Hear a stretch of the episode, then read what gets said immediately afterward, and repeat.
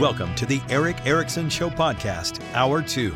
Greetings, welcome. It is Erick Erickson here across the nation. The phone number is 877 973 7425.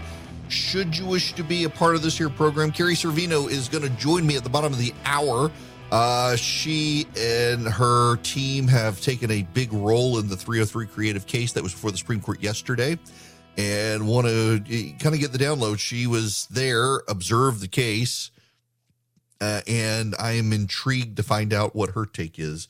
Most media commentators think that uh, there will be a win for free speech in that case. That's the one where they uh, the state of Colorado wants to compel a web designer to design a website for a gay marriage. The web designer is a Christian, said no and got sued. Um, it's going to be very interesting to see. Before I move on to anything else, I'm actually intrigued. I have a caller who wants to defend the JCPA, and I think, in fairness, uh, we should have this conversation. So, Xavier, welcome to the Erick Erickson Show. How are you?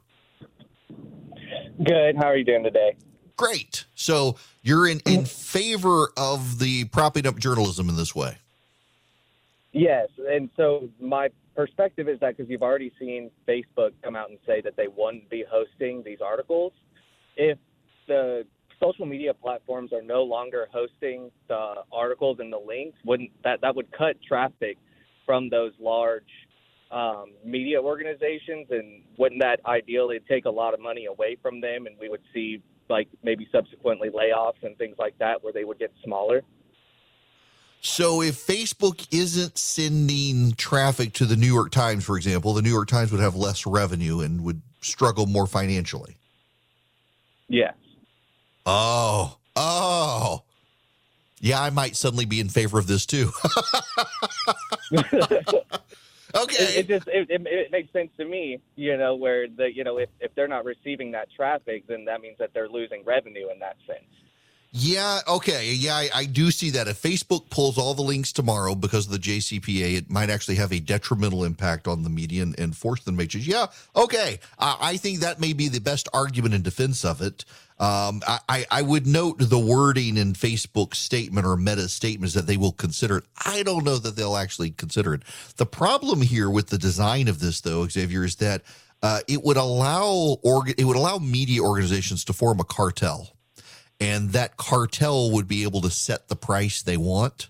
And if you're a small news shop, like if you're a local news network, you will not be able to participate in the cartel. It'll only be the major national network. So uh, it hurts those those smaller outlets around the country as well. So I mean, there there are all sorts of bad bad problems with the law, but I I like your thinking though that maybe this would force some of them out of business, and that in and of itself wouldn't be bad. I I, I like the way you think on that my gosh, that that's that's the best angle in defense of this.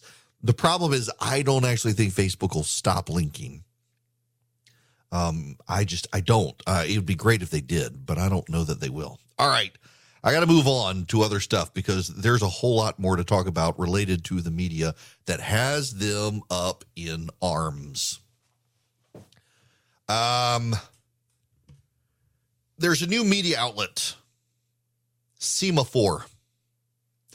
Uh, I, I, I have a hard so I just described I, I just described I subscribed to a news outlet called Puck News. Puck with a P people. Um and it is it's an intriguing uh, news outlet in that it is re- essentially the premise of the news outlet is that reporters who are inside an industry should be able to report about the industry and give you the scoop you may not be able to get other places. And I have learned stuff from it. Um, I am particularly intrigued by the goings on inside Fox and CNN and various Hollywood outlets. It's very media oriented. Uh, does follow the the billionaires of Silicon Valley, things like that. And um, uh, so I found some of the information, and it's it's not a news outlet for everybody. I mean, most people don't have as much interest in some of these industries as I do, but I've been kind of intrigued by it, and I figure, uh, hundred bucks a year, I'll subscribe to it, and Um, it, it, also the way that the business model of this website works is that the the reporters are actually the owners of the company per se, and they get paid based on how many subscribers they bring in for their stuff. So I, I'm kind of intrigued by it. Semafor intends to be another Axios or New York Times. It's been started by Ben Smith, who was at he was at what Politico and then BuzzFeed and then the New York Times media writer, and now he started this and it's essentially a news outlet where it gives you a general overview and then it gives you the hot take by the reporter which is supposed to be some level of analysis and then it gives you other people's take and about bottom line it, it, it kind of here's the overview here's what i think here's what they think here's how you synthesize all this stuff together I don't know what I get from this outlet that I get from others, like this Puck News outlet. I can tell I'm getting stories and, and background information, and not all of it is there. There have been a couple of screw ups. But the headline stories out there um, Indonesia bans sex outside of marriage. January 6th committee plans to make criminal referrals to the Justice Department. Al Jazeera seeks uh, ICC probe over killing of journalist. Elon Musk's brain implant company Neuralink is reportedly being investigated for its animal tests. But uh, let me give you this one, for example. Um, this is Semafor headline Inside the Senate's last minute immigration push. It gives a general overview. The Senate was a buzz Monday a, about a potential bipartisan deal on immigration, da da da da da. And then there's our view. This Congress has already seen bipartisan breakthroughs, but immigration is a stretch. And then there's room for disagreement. Obama supporters, outside supporters of the deal, say this isn't a drill. Conditions are riper for talks on both sides than they've been in years. And then, notable at the bottom, the Biden administration may make it harder to seek asylum at the border with or without Congress. But I, I could get all of that from the New York Times. I can get it from Axios, which would make it even more concise.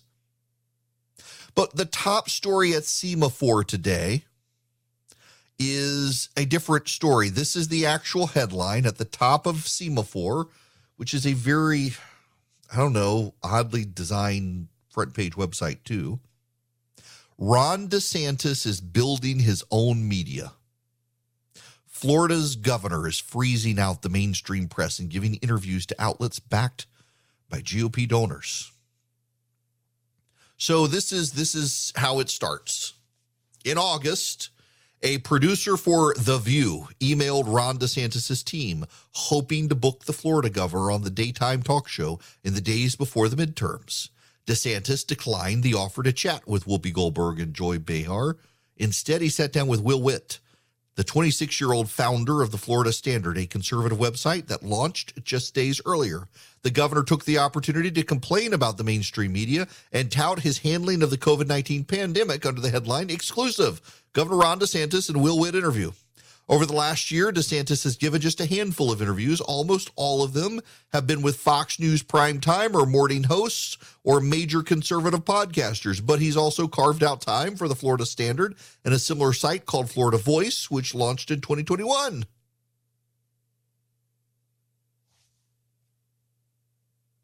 And then there's the view of the reporter, Max's view.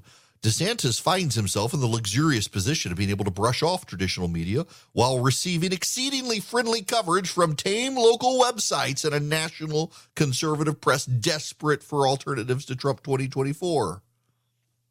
Um, then, of course, there was this profile from Mark Leibovich at the Atlantic. Uh, that essentially says uh, DeSantis is not a fun and convivial dude. He prefers to keep his earbuds in his step away from the vehicle vibes are strong. That's how Leibovich essentially said he's not an exciting, fun person. And apparently he's not. He's a down to business guy who is more of an introvert than people might imagine, but he gets the job done. Isn't that what we want? Someone who's who's not schmoozing and wining and dining, but getting the job done. All of this is to say the media is very upset Ron DeSantis is not kissing up to them. And why should he? Do you remember the 60 Minutes interview with Ron DeSantis? The 60 Minutes reporter essentially did an attack job on Ron DeSantis and Publix, uh, the grocery store chain, over DeSantis's handling of COVID 19, and they had their basic facts wrong. And DeSantis called them out on the carpet live in the interview and told them they were full of it. And they've never recovered. They're out to get DeSantis, the mainstream media is. Essentially, what has happened, this is actually very important for all of you to understand.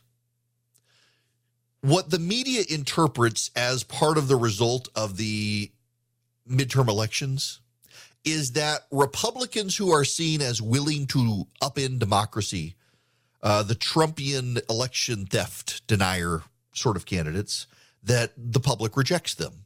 As a result, the mainstream media has decided to now target every Republican and accuse them of being a January 6th style election denying candidate, willing to willing to upend democracy. Uh, Jonathan Chait at what New York Magazine has a piece out that uh, Ron DeSantis has already decided to destroy American democracy. They're going full throttle on this. Now it doesn't really work so well. The public picks up on this stuff. The media essentially saw why Republican candidates lost and now want to extrapolate that and apply it to every other Republican to help them lose. And so here you have a guy who's not taking the bait. For example, Donald Trump had a Twitter outburst the other day where he suggested folks kind of ignore the Constitution, end the Constitution, uh, change the Constitution in some capacity without following the amendment process. And then he walked it all back the next day the media made sure we all heard about it. Nobody's on Truth Social anyway. Nobody read it. Nobody paid attention to it. Nobody cared. It's just the temper tantrum of an old man trying not to be forgotten. And yet the national media shoved microphones in the faces of every Republican on Capitol Hill they could get their hands on. What do you think about this? Do you too wish to subvert democracy? This is what's going to happen for the next two years. Every time Trump has an outburst, reporters will rush to get every Republican on the record. And DeSantis isn't having interviews with these people. He can't be put on the spot by these people. He does not care to humor these people. He has cultivated a conservative news network around him from Fox News to Newsmax to conservative websites to conservative radio shows. Uh, across the board, he is bypassing the media and they are furious. They do not like it that he can get his message out without taking them seriously. They do not like it that Ron DeSantis can accomplish through outlets other than their own what he's able to accomplish. They do not like it one bit. And they can't stop him. Not only can they not stop him, not only can they not stop him, they can't stop themselves from covering what he's talking about to these people. So his message gets out in their outlets anyway. It's one of the funny benefits of what he's doing. It's one of the funny benefits of it. It's it's one of those uh, areas where DeSantis is running circles around the media in Trumpian style ways, being able to ignore the press and still have them cover what he's saying but there is a big difference. He's he's not willfully out there attacking the press every day, but the press has given him so much by which to attack him. Eh, they have essentially allowed DeSantis to go out and discredit the press because the press continues to attack him with false attacks that the left generates, and DeSantis already knows the attacks are coming. That 60 Minutes interview totally discredited the reporter who was doing it for 60 Minutes, not DeSantis.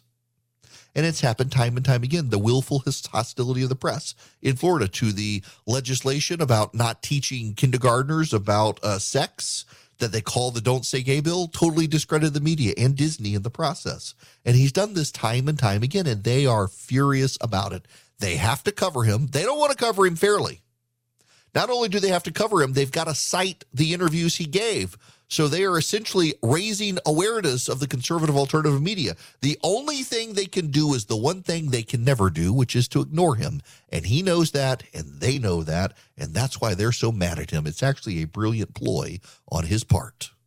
A friend of mine and I were discussing Boll and Branch sheets the other night when he was sitting on the front porch with me, and he didn't believe that they got softer and softer every time you washed them. His wife was not convinced at all. She figured it was all marketing hype. Now she wants Boll and Branch sheets for all of their beds at home. Why? Because they really do get softer every time you wash them. They're free of toxins, pesticides, harsh chemicals at every step of the process. They're the finest 100% organic cotton on earth. They're made by artisans who earn the the pay and the respect they deserve. And right now, you can bring home a better night's sleep this holiday season with Boll and Branch bedding. Their signature sheets even come wrapped and ready in a beautiful holiday gift box. It's going to look good. It's going to feel great. For a limited time, get 20% off your first set of sheets and free shipping when you use promo code ERICK at bollandbranch.com. That's Boll and Branch, B O L L A N D branch.com. Promo code is ERICK, E R I C K at bollandbranch.com.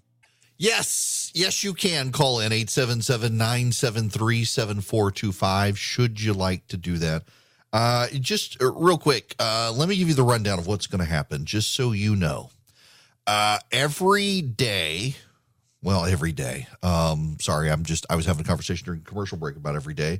Um, it, in August, we're going to have this gathering.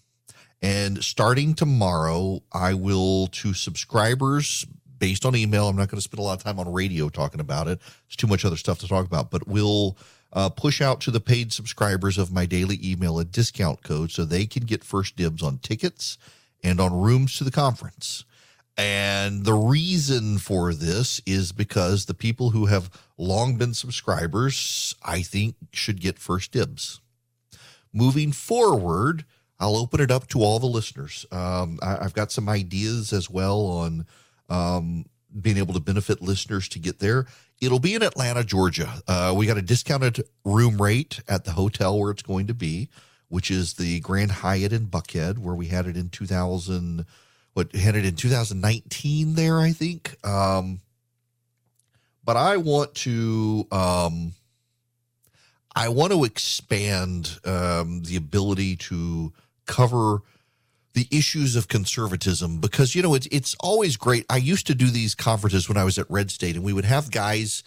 Uh, candidates for office, they would come give a big speech and they would talk for 20 minutes, and I'd stand on stage and try to answer, get them to answer questions. But they're politicians, and all they want to do is speechify. And I don't think you learn anything from their speeches. Instead, I want them on stage with me asking them substantive questions. For example, We've got $31 trillion in national debt. If you're not going to raise taxes, what are you going to cut to fix it? And inevitably, I know that, well, we got to grow the economy. You grow the economy, you're able to produce more revenue, you're able to bring that's an acceptable answer. How are you going to grow the economy? That's what I want to do. We did it successfully in 2019, we did it in 2018, and now it's time again in 2023 um, I Charlie is going to be spending a lot of his time putting this stuff together. God bless him. Um, he's going to have a, uh, his hands full, but it's going to be good. Uh, we do need sponsors. We're working on sponsorships uh, to be able to cover the costs of it, so it's not out of pocket. Um, and we've got some sponsors I think lined up, and we've got more coming this way. But uh, I want you to be a part of it. Stay tuned. I'll send the stuff out in email. Uh, we'll have a lot of a lot of great speakers coming to talk to us in the run up to 2024 as well. It'll be kind of a preview of the potential uh, candidates for 2024. I want to tell you guys a little about a group I've been working with Americans for Prosperity. Maybe you've heard of them.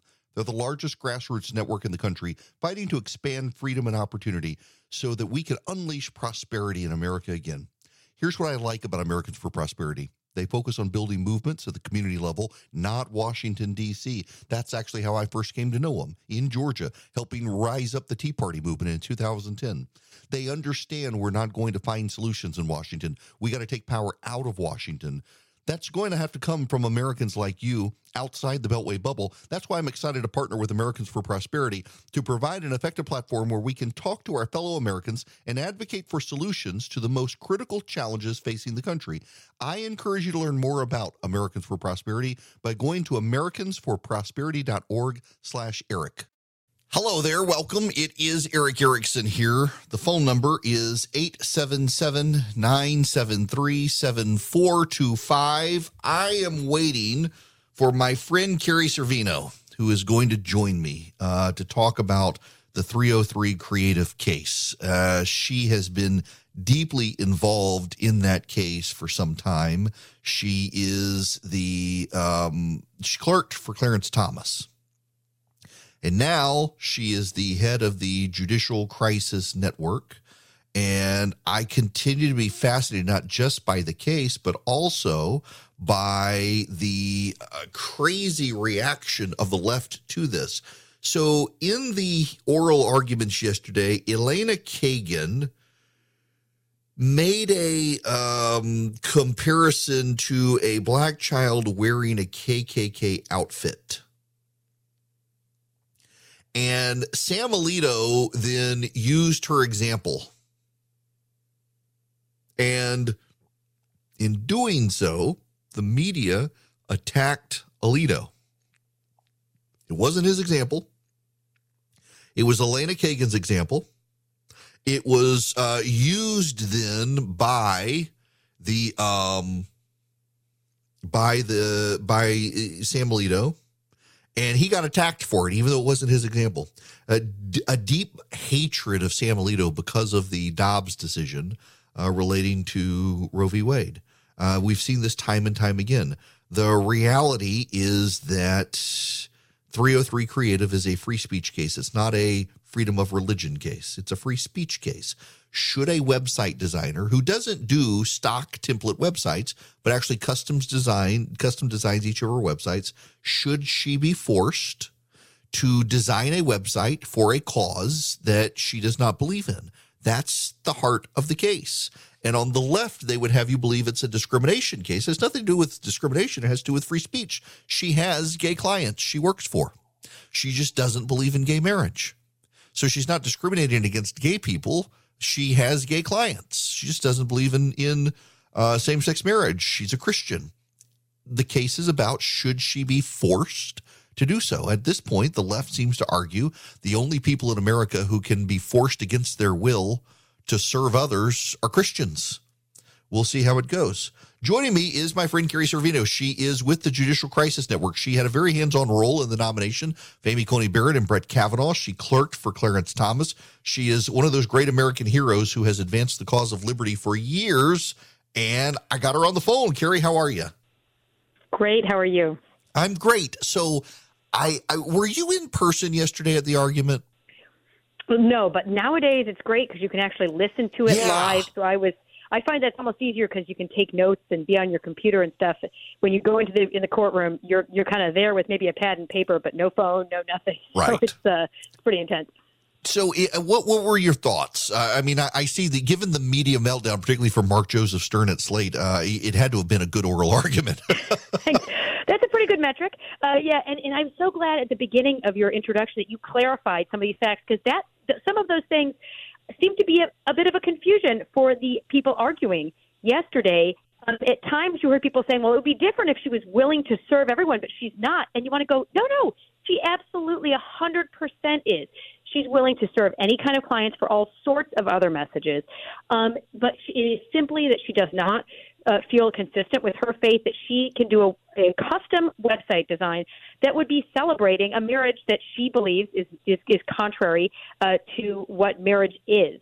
And uh, so, and as uh, Justice Barrett brought out some of her questioning, that would go for if she had the, the question was say you have a couple where on their on their talk about us story it talks about how they each were married to other people and then they were having an affair and and they thought that it, actually this is we're supposed to be together so we divorced our our, our other spouses and they're getting married. She said the the lawyer said she wouldn't do that either. It's not about whether you're same sex marriage or or opposite. It's that certain things that violate her beliefs, she's not going to promote. So um, that that is a real significant difference because that shows that this is not about discrimination. This is simply about free speech. And I think, thank God, right now we have a court that is very pro free speech that recognizes the importance of the First Amendment. And so I think it will be a really good outcome in this case.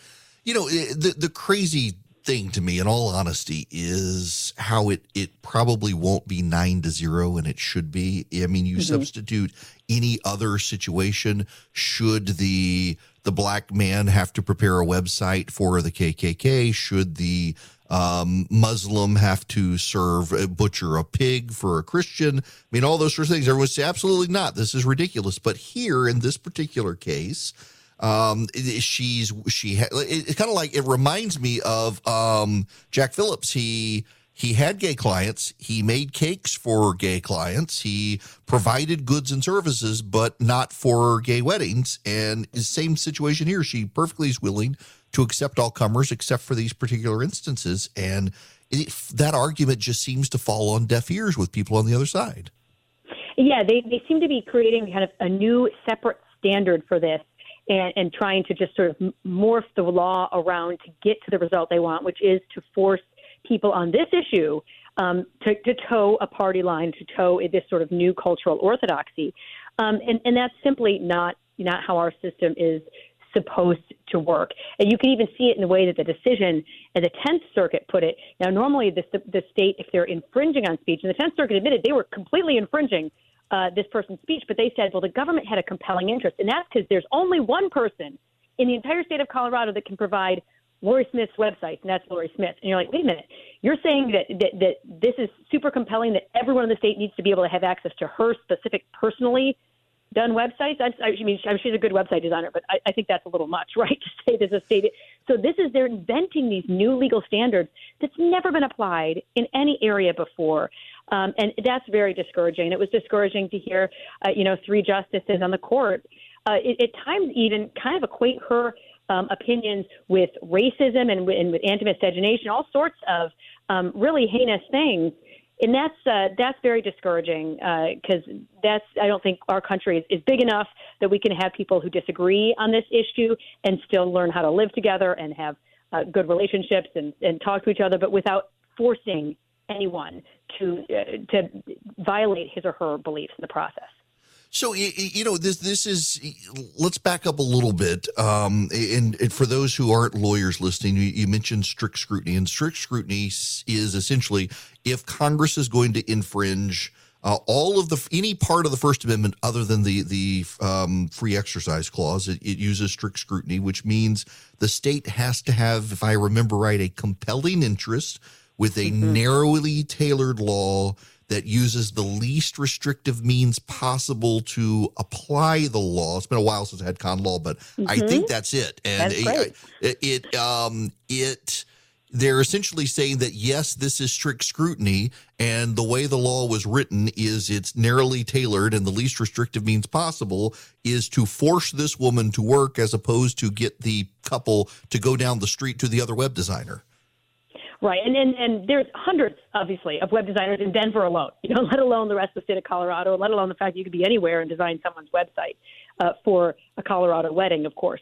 Um, and this same thing came up with Jack Phillips. Come on, guys, we know there's more than one baker in this in, in this town, but you but it was they weren't happy to have any other cake. It's really just how can we make sure this one person isn't allowed to dissent. And so when the state is saying not that we have even a compelling interest in making sure people are have access to goods and services. Okay, great. The compelling interest to make sure people have access to website design. Okay, fine. Say that's the interest. But come on, you're saying there's a compelling interest to have access only to her particular unique services is really amazing. And and it threatens to undermine the entire First Amendment because you could say that about anyone and force anyone to then uh, speak. One of the examples that was given is all right, if you are a singer and you sing at the Republican convention, now are you required to sing at the Democratic convention or vice versa? Um, well, you're providing a good in service, and so why why is this? Uh, you know, how how could you only provide it for one group and not the other? That really makes a mockery of our First Amendment protection, and I'm, I, I hope that that's not the direction that the Supreme Court will go. I think, for, based on yesterday's arguments, uh, we don't have to worry about that from the U.S. Supreme Court, at least. I sure hope so. Okay, so uh, being the the former lawyer who knows to never ask a question they don't already know the answer to, here's one I don't know the answer to. Um, there have been there has been speculation in the past, and I think there has been enough evidence to show it's the case uh, that on more than one occasion these businesses and these Christian individuals were targeted by activists. Uh, is there any sort of hint that this may have been the case here with 303 Creative that they specifically went to her because she is an open, devout Christian? Uh, well, that that definitely was the case with Jack Phillips, and you could tell even because immediately the day his decision decision came down in his favor from the Supreme Court about gay weddings, he immediately was asked to make a gender transition case, right? Uh, which of course he felt he couldn't do, and then now, as Justice Gorsuch pointed out in yesterday's argument, he's Colorado has effectively made him go to a re-education uh, classes to try to to you know get him into right think again. In this case, it's interesting because Lorie Smith um, and I think it was it was a very savvy move. Um, they actually sued preemptively before anyone had had the opportunity to ask for a website because she said, "Look, I want I need to know what my legal obligations are up front, so I know whether I should start doing wedding websites." And so um, there has no one, you know, the, no one no one came and said. I want a wedding website, and she said I will not provide it. Um, so in this case, it was really just um, almost a defensive move going forward, saying, "Hey, let's get a uh, let's get a declaration so we understand what the legal obligations are before moving into this line of business. Oh well, that's good to know. I didn't realize. So she that. did other good, websites, good. but she hadn't started wedding websites uh, officially yet until she finds out the result uh, now from well, the Supreme Court. Yeah, I mean, it's sad to say in this day and age, we know where that would head if if if she did otherwise, uh, particularly in Colorado, which seems yeah. to be a state deeply hostile to people of faith when it comes to practicing their faith in their businesses. I mean, where do you see this headed overall? I, I know Barronelle Stutzman wasn't successful in her case. Jack Phillips has been with one because of the way he was treated, and now it, it may be getting an, another case advancing.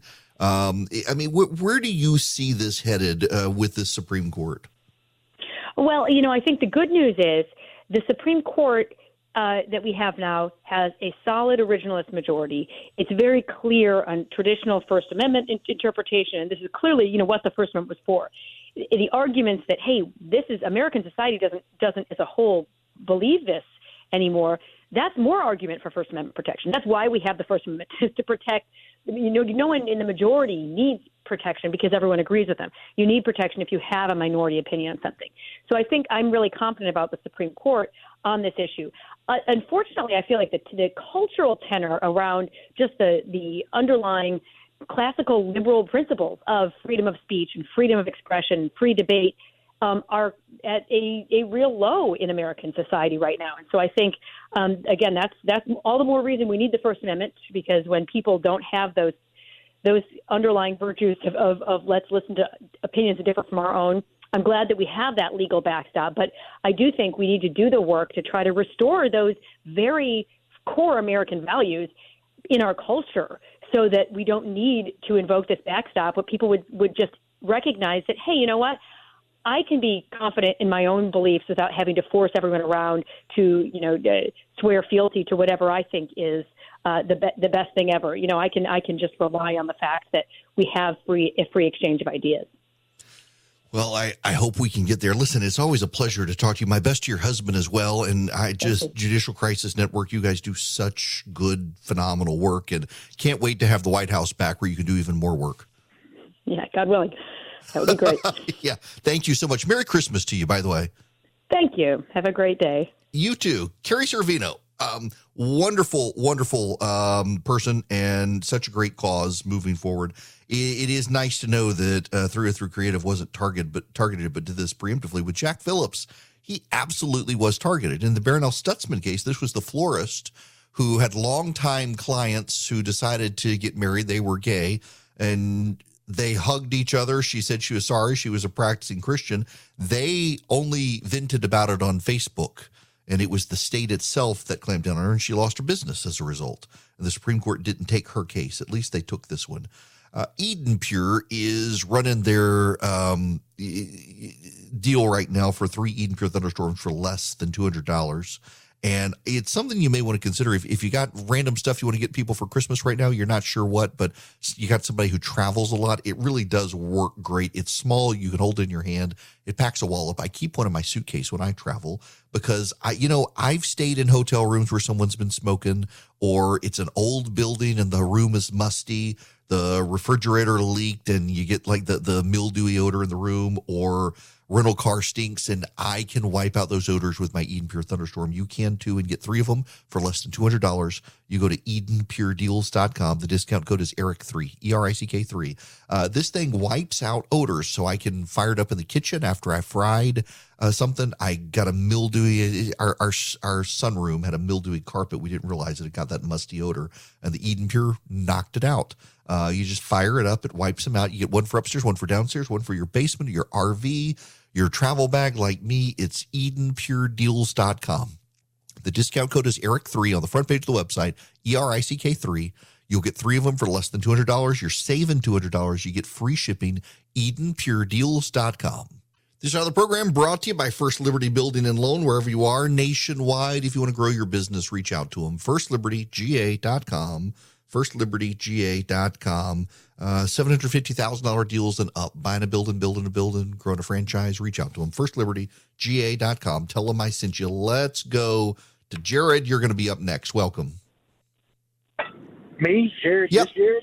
How are you? Hey, what's up, Erick? I'm a big fan. Thank you. Yeah, no, I just uh my my brother, he's several years older than me. He was born in 75 and we continually get back on the subject from years back with the whole deal with the bakery. I think it was in Minnesota. They denied to bake the cake, right? I- Colorado, yeah, Jack Phillips. Right, right. So the well, I'm talking the previous one with the whole bakery thing. That was Colorado. That wasn't Minnesota. Yeah, that was Colorado. There was one in in Oregon, uh, Melissa Cakes, and then there was Jack Phillips Masterpiece Cake in or in Colorado. Okay, well, I'll pick it up then. My bad. So I just don't understand, and with just liberal ideology as a whole, I don't know that there's really ever the thought of an end game anyway. But I don't understand where the when the offense comes from something like that in this, whether it's a gay couple or someone's discriminated against for whatever reason, I don't understand the end game and going taking the headline, social media, this, that, or the other, expecting a law to be made for them to as though they can make someone provide a good or service. I believe that i any business with keeping the First Amendment in mind, with free market capitalism, if you open a business and you then make a decision to deny service to somebody for any reason whatsoever, you deal with the consequences of that. But I, hmm I don't I don't believe in the idea of setting some sort of precedent that no, you have to bake this cake or no, you have to perform this wedding ceremony for whatever reason, regardless of your views. And I don't understand I don't understand why everybody has such a such a problem with that. If Yeah, I look, I, I'm I'm with you. My my personal view is that you should be able to do business with whoever you want to do business with, and let the free market decide. And if the free market uh, decides, well, I'm not shopping there because this guy's a racist, uh, then you go out of business. Exactly.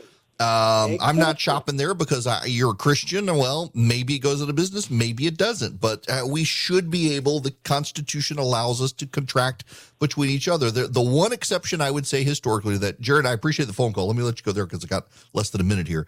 The only exception I think historically there is race in this country, given the country's history of slavery and the Civil War and the like. I can see Congress stepping in and saying, no, you, you can't discriminate. Although, if you're a private organization in this country, you're allowed to, you just can't be nonprofit.